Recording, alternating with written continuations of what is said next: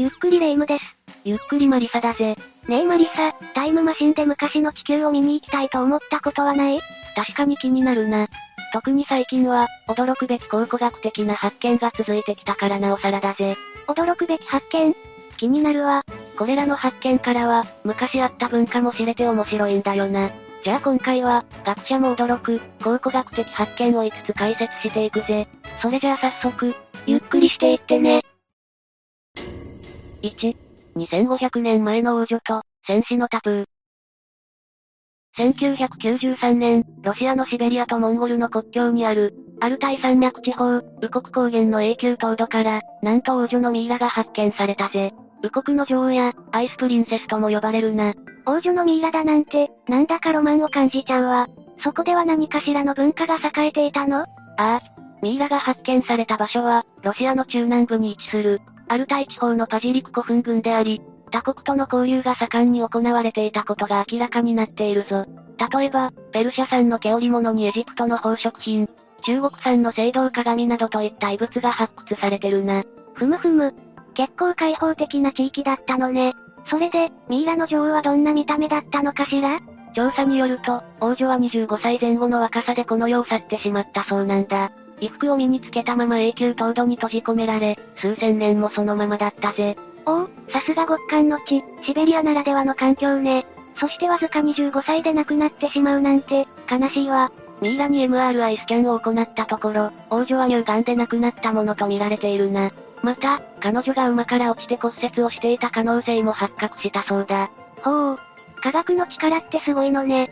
そして王女のミイラで最も特徴的だったのが、彼女の体に刻まれたタプーだったぞ。発掘を行った当事者であるロシアの考古学者、ナタリア・ポロマスクによれば、驚異的なレベルのタプーアートとのことだ。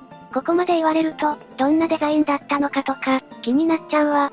タプーの中でひときわ目を引くのが、くちばしと、ヤギに似た角を持った、伝説の動物、グリフィンを思わせるものだぜ。グリフィンは古来から力強さや気高さの象徴としてヨーロッパで親しまれ、まさに王女の威厳を示すのにもうってつけだっただろうな。かっこいいわね。他には？これ以外には長い尾を持った豹や、翼を持った雪豹など、古代の洗練されたデザインを垣間見ることができるぜ。特に、当時のタプーはまさに、美の象徴だったこともあり、できる限り豪華に見せるのが目標だったからな。やけにデザインが凝っていると思ったら、そんな事情があったのね。また、タプー以外にも王女の体に、アイライナーペンシルの破片が見られたり、腰に化粧品の袋がついていたりと、美容にかなり気を使っていたと思われるぜ。他には、王族の葬儀のみで使われたとされる、中国製のシルクも身につけていたそうだ。彼女はかなり高い地位にいたものと考えられるぜ。そりゃあ、一国を担う王女ですもの。そうそう、言い忘れていたが、発見されたのは王女のミイラだけじゃなかったんだよな。6頭の馬と、2名の戦士も一緒に見つかったんだ。彼らは王女と一緒に埋葬されたものと考えられているぞ。戦士ってことは、王女の護衛のようなものかしら？そういったところだろう。さっきの装飾品なんかの話と合わせると、ウコクの女王って、亡くなる時まで、かなり大事に扱われてきたのね。ただ王女自身は死の間際まで、かなり苦しんでいたんじゃないかと考えられているぜ。彼女の墓からは様々な装飾品と一緒に、摂取することで痛みを和らげるための、葉っぱが発見されたんだ。乳がんで亡くなったとは言ってたけど、そこまでしないときつかったなんて。ああ。しかも2500年前なんて、医療も今ほど発達していないだろうから、想像を絶する苦しみだっただろうな。そして考古学者が王女のミイラの調査を進めていったところ、もう一つ新たな発見があったんだ。何かしら？それが、ウコクの女王はスキタイ人だったのではないかというものだぜ。まず、考古学者は彼女の体に刻まれた動物のタプーのスタイルから、王女がスキタイの遺産であると考えたぞ。初めて聞くワードだけど、スキタイ人って、どんな人たちだったの？スキタイ人とは、紀元前800年から200年頃にユーラシアの草原地帯で繁栄していた、遊牧騎馬民族の総称を指すぜ。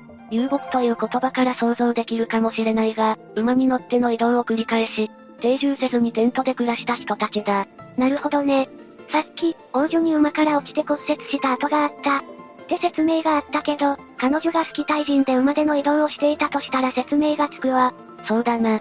スキタイ人の文化においては、移動手段として、また時には、戦闘のパートナーとして馬が重要視されており、馬の飼い主の葬式においては、その馬も一緒に埋葬されるぐらいなんだ。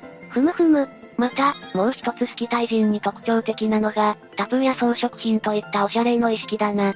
特に、タプーに関しては空想上の動物のデザインが人気で、ウコクの女王の場合についても、伝説の動物、グリフィンに似たものだったり、翼の生えた雪氷など、当てはまる点が多いぜ。びっくりするほど共通点が多いわ。次にロシアの研究チームが、ウコクの女王を DNA レベルで調査したぞ。すると、彼女が紀元前600年から200年の間に栄えた、スキタイの文明、パジリク文化の遊牧民である可能性が高いと分かったんだ。最初にちらっと登場していたパジリクの文化も、スキタイ文化の一種だったのね。さて、そんな王女のミイラはしばらくは、ロシア、ノボシビルスクの考古学研究所に置かれていたが、2012年にアルタイ共和国のあの品博物館へ戻されたんだよな。ただ、研究は続いているとのことだぜ。ほう。王女が亡くなった地で、安らかに眠り続けられることを祈りたいわ。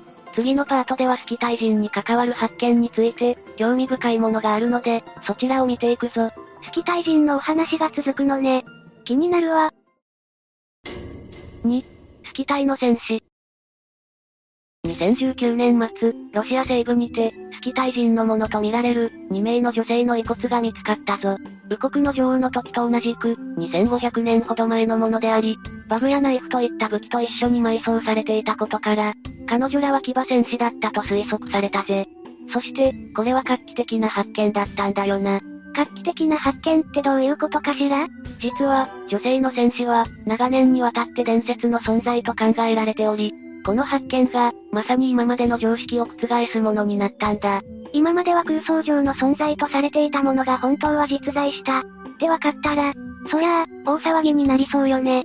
発見された女性戦士は武装された状態で埋葬されており、彼女らに向けては、男性戦士と同じような埋葬儀礼が行われていたそうだぜ。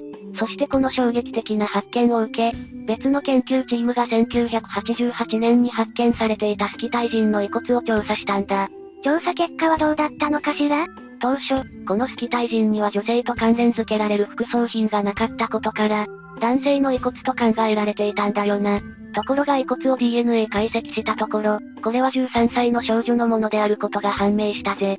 13歳って、まだ今で言う中学生ぐらいの年齢じゃない。また、彼女の遺骨と一緒に埋葬されていた武器を科学的に分析したところ、13歳の少女の遺骨は、紀元前700年から500年頃に埋葬されていたことが明らかになったぞ。つまり何百年と続いたスキタイ文化の中でも、初期の戦士の遺骨ってことだな。女性、しかも子供が戦闘に参加するなんて現実だと想像がつかないわ。ただ意外なことにスキタイ人女性の3分の1ほどが体に戦闘による傷を負っており、武器と一緒に埋葬されているんだぜ。どういった理由で、女性も戦闘に駆り出されていたのかしら？スキタイ人には、少人数の部族で暮らす習慣があったそうだ。そのため全員で役割を分担せざるを得ず、女性も戦闘や狩りに従事する必要があったということだな。なるほどね。今まで、遊牧なんてのんきでいいわーって、憧れたことがあったけど、少人数ごとで動くとなると、それはそれで大変なのね。さて、スキタイ人についての話が一通り終わったところで、次はまたミイラの発見について迫っていくぞ。3、ペルーの縛られたミイラ。2021年11月、南米にあるペルーのカハマルキージャ遺跡から、800年から1200年ほど前のミイラが発掘されたぜ。縄で縛られ、両手で顔を覆っていたその異様な見た目から、前例のない発見として、全世界に報じられ有名になったぞ。ミイラ自体は世界各地で見つかっているけど、そんな悲痛そうな見た目のミイラは、確かに見たことも聞いたこともなかったわ。どんな事情があったのかしら？当時、研究者によれば、これはアンデス山脈の高地の住民のミイラであり、当時の埋葬儀式の一環だろう、と推測されていたな。ただ、ペルーでは考古学的な調査に対する政府の援助が少なかったこともあり、発見からしばらく経っても、詳しい調査がされないままだったぜ。うーん、なかなか見ない姿勢のミイラだし、真相が気になるのに。あとミイラについてわかるのが、海洋軟体動物やラマの骨が見つかったことから、個人に対して、そういったお供え物がされていたという事実だな。死後も大事にされてきたってことね。発見された状況から推測できるのが、このミイラは地位の高い重要人物だったのではないか？という点だぞ。有能な商人だったのではないか、という説も出ているくらいだ。重要人物だとしたら、なおさら詳細が知りたいところだわ。ああ。研究チームもミイラの年代測定のみならず、人物像についても、詳しく調査していきたい、とのことだったぜ。そこで調査の協力に名乗りを上げたのが、我が日本のテレ東だ。お、これは展開が進みそうね。この調査は番組で取り上げられることになり、ミイラが保管されているサンマルコス国立大学で、早速 X 線を用いた調査がスタートしたぜ。ドキドキ。この調査で、ミイラの頭蓋骨の形状から山岳地帯の人のものであること、そして、死亡推定年齢が30代から40代の男性という点まで明らかになったぞ。あれ？ミイラが見つかったのって、カハマルキージャ遺跡だったっけ？ああ。カハマルキージャは山岳地帯と海岸の都市部をつなぐ、交易ルートに沿った場所に位置していたんだぜ。つまりその男性は、生まれ育った場所とは違う場所に埋葬されたってことだな。なるほどね。さて、話を戻すぞ。ミイラについてさらに、前歯がなく、額の骨にはひびが入っているという事実が明らかになったんだ。それじゃあ、この人は頭を何かで殴られて亡くなったってこと？つまり、このミイラに関しては、生贄や何かの争いで殴られ死亡した可能性が高いってことだぜ。番組では、あの周辺でより多くのミイラを発見して、一つ一つ調べていけば、もっと深い意味がわかるのでは、との声も上がったそうだ。当初の推測とは違って、身分の偉い人とかじゃなかった、ってことなのね。そして、この番組の中継からわずか1週間後、同じ遺跡から、生贄と思われる子供のミイラが発見されたぜ。それも6体も、生贄とおぼしきミイラが、同じ場所からいくつも見つかったってことは、これをきっかけに、現地の風習の解明なんかも進んでいきそうだわ。このニュースが世界に報じられるよりも前に、テレ東の番組は、責任者のジェミラ博士から緊急連絡を受け、いち早く発見現場を独占取材できたとのことだ。まさか、テレ東がこんなすごいことに関わっていたなんて。ジェミラ博士は、何らかの儀式で、生贄が集団でこの辺りに埋められたのかもしれない、と語ったぜ。実は過去にもペルー国内で、数百体の生贄が同じ場所から見つかったことがあったんだよな。そして今回のミイラも、その一人であった可能性が高くなったぞ。数百体の生贄なんて、想像するだけでえぐいわ。怖いけど考古学の発展のためには重要な発見ね。ただし、縄で縛られたミイラはあの一体だけであり、ミイラが見つかるほどに、謎が深まる事態にもなっているぜ。真の理由がわかるのはいつになるのか、非常に気になるな。テレ東さんには、引き続き頑張っていただきたいわ。続報を楽しみにしたいところだぜ。さて、次も同じくペルーの話題だぞ。またまたペルー、次はどんなワクワクする発見が待っているのかしら ?4、ペルーの血塗られた黄金マスク。1990年代の初め、ペルーで1000年ほど前の墓が発掘され、その中からは、黄金のマスクをつけた頭蓋骨が見つかったぜ。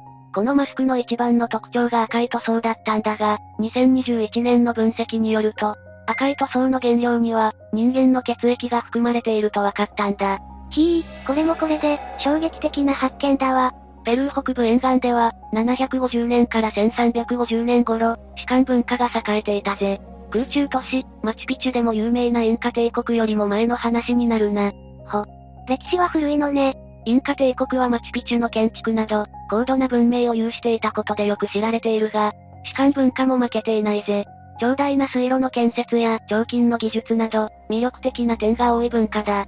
そんな士官文化に、独特の埋葬方法なんかがあったのかしら ?1990 年代の初めに、墓と黄金マスクが発掘された際、その男性の頭蓋骨は体から切り離された状態で、例の赤く塗られた黄金のマスクを装着していたぞ。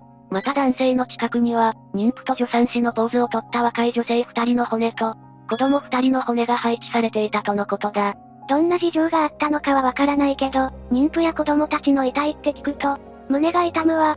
ここではひとまず、男性についての話を進めていくぞ。当時、マスクに使われている塗料が新車という、水銀の主要な鉱物であることまでは分かっていたぜ。しかし塗料に含まれる有機物の詳細は分からないままだったんだよな。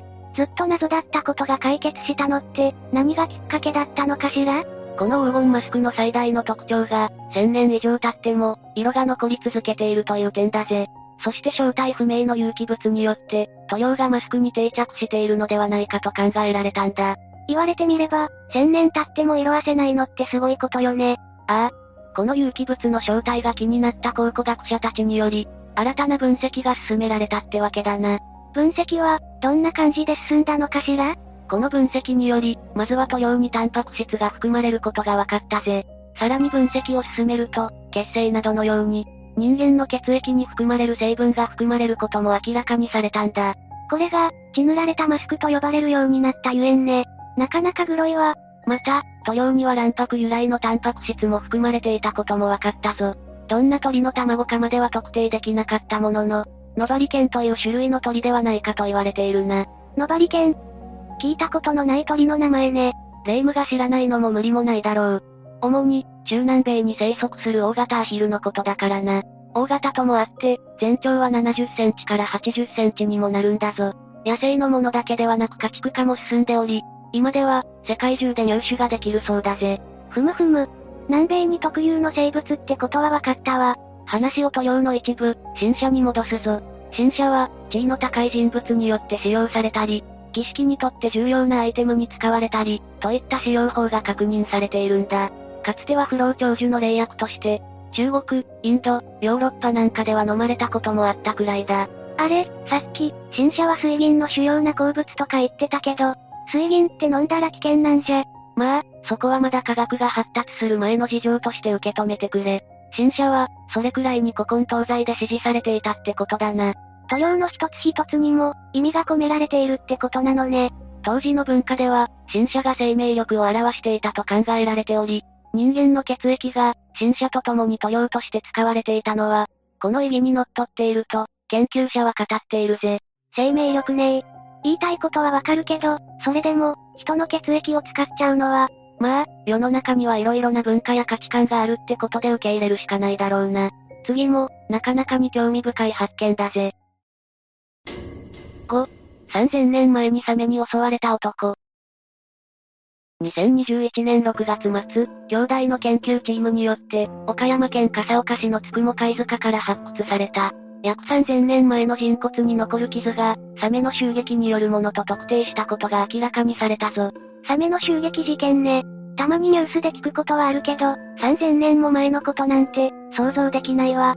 これまでのサメ襲撃事件の最古記録は、カリブ海の北東に位置する、プエルトリコで見つかったとされる、1000年ほど前の人骨だったんだよな。今回の発見は、その記録を2000年以上更新することになるとのことだぜ。そもそも、サメ襲撃事件なんてことについての記録があること自体、面白いわね。いつの時代も、サメは人類の脅威ってことかしら。この人骨の発掘自体は、1919年にされており、右足や左手が欠損していること、骨に無数の傷があることまでは、明らかになっていたんだ。ただ、その理由については長らくわかっていなかったぜ。もう100年ほども前からの謎だったのね。ところで、その人骨が見つかったつくも貝塚がどんな場所なのか気になるわ。つくも貝塚は、縄文時代の終わり頃のものとされる、代表的な遺跡の一つだぞ。そもそも貝塚とは、食べた貝の殻や、動物の骨などを捨てていた場所を指すが、つくも貝塚についてはこれら以外に、多くの人骨が見つかっているんだよな。この貝塚から、当時の文化を読み解けるってわけね。ああ。特に前歯が何本か抜けた大人の人骨が目立つことから、成人式のような特別な場で、歯を抜く習わしがあったのではないかと言われるぞ。ほう。サメの話とは別に貝塚だけでも、一本の解説ができそうなくらいに興味深い話だわ。そして3000年前には、つくも貝塚のすぐそばまで、瀬戸内海が広がっており、現地の住民がサメに襲われたとしても、おかしくない環境だったんだ。つくも貝塚については分かってきたけど、サメ襲撃事件の最古記録とやらについて、もっと深く知っていきたいわね。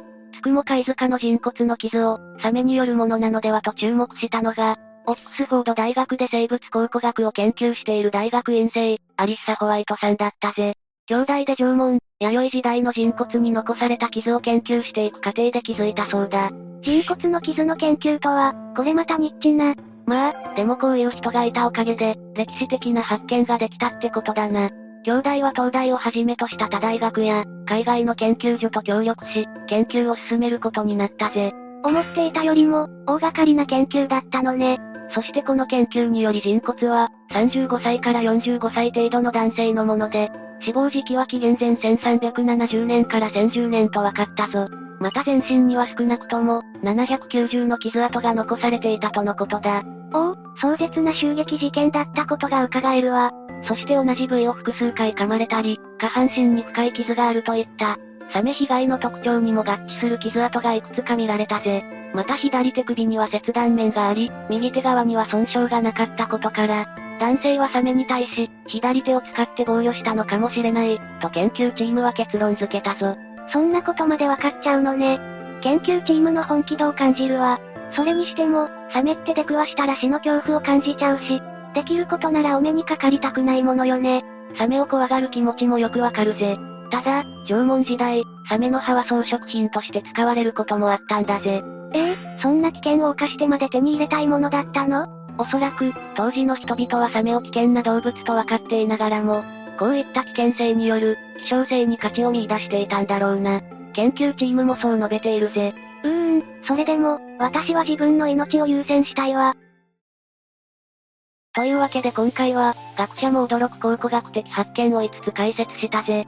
世界各地で見つかったものから、色々な文化があることを知れて勉強になったわ。まあ、一部理解がしがたい価値観もあったけど、それも含めて、世界の謎の探求はやめられないんだよな。最初にレイムが言っていたように、タイムマシンで現地それぞれの、当時の様子を見に行ってみたいものだぜ。でも、タイムマシンで一気に謎がネタバレしちゃったら、それもそれで、つまらないかも。やっぱり、私はマリサの解説で十分だわ。なかなか、プレッシャーになることを言ってくれるじゃないか。私もレイムの期待に応えられるよう、頑張っていきたいと思うぜ。というわけで今日の動画はここまで。動画が面白かったら、高評価とチャンネル登録よろしくお願いします。最後までご視聴いただき、ありがとうございました。だぞ。そもそも貝塚とは、食べた貝の殻や、動物の骨などを捨てていた場所を指すが、つくも貝塚についてはこれら以外に、多くの人骨が見つかっているんだよな。この貝塚から、当時の文化を読み解けるってわけね。ああ。特に前歯が何本か抜けた大人の人骨が目立つことから、成人式のような特別な場で、歯を抜く習わしがあったのではないかと言われるぞ。ほう。サメの話とは別に貝塚だけでも、一本の解説ができそうなくらいに興味深い話だわ。そして3000年前には、つくも貝塚のすぐそばまで、瀬戸内海が広がっており、現地の住民がサメに襲われたとしても、おかしくない環境だったんだ。つくも貝塚については分かってきたけど、サメ襲撃事件の最古記録とやらについて、もっと深く知っていきたいわね。つくも貝塚の人骨の傷を、サメによるものなのではと注目したのが、オックスフォード大学で生物考古学を研究している大学院生、アリッサ・ホワイトさんだったぜ。兄弟で縄文、弥生時代の人骨に残された傷を研究していく過程で気づいたそうだ。人骨の傷の研究とは、これまたニッチな。まあ、でもこういう人がいたおかげで、歴史的な発見ができたってことだな。兄弟は東大をはじめとした他大学や、海外の研究所と協力し、研究を進めることになったぜ。思っていたよりも、大掛かりな研究だったのね。そしてこの研究により人骨は、35歳から45歳程度の男性のもので、死亡時期は紀元前1370年から1010年と分かったぞ。また全身には少なくとも、790の傷跡が残されていたとのことだ。おお、壮絶な襲撃事件だったことが伺えるわ。そして同じ部位を複数回噛まれたり、下半身に深い傷があるといった、サメ被害の特徴にも合致する傷跡がいくつか見られたぜ。また左手首には切断面があり、右手側には損傷がなかったことから、男性はサメに対し、左手を使って防御したのかもしれない、と研究チームは結論付けたぞ。そんなことまでわかっちゃうのね。研究チームの本気度を感じるわ。それにしても、サメって出くわしたら死の恐怖を感じちゃうし、できることならお目にかかりたくないものよね。サメを怖がる気持ちもよくわかるぜ。ただ、縄文時代、サメの葉は装飾品として使われることもあったんだぜ。ええー、そんな危険を冒してまで手に入れたいものだったの？おそらく、当時の人々はサメを危険な動物と分かっていながらも、こういった危険性による、希少性に価値を見出していたんだろうな。研究チームもそう述べているぜ。うーん、それでも、私は自分の命を優先したいわ。というわけで今回は、学者も驚く考古学的発見を5つ解説したぜ。世界各地で見つかったものから、色々な文化があることを知れて勉強になったわ。まあ、一部理解がしがたい価値観もあったけど、それも含めて、世界の謎の探求はやめられないんだよな。最初にレイムが言っていたように、タイムマシンで現地それぞれの、当時の様子を見に行ってみたいものだぜ。でも、タイムマシンで一気に謎がネタバレしちゃったら、それもそれで、つまらないかも。やっぱり、私はマリサの解説で十分だわ。なかなか、プレッシャーになることを言ってくれるじゃないか。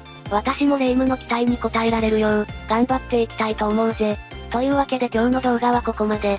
動画が面白かったら、高評価とチャンネル登録よろしくお願いします。最後までご視聴いただき、ありがとうございました。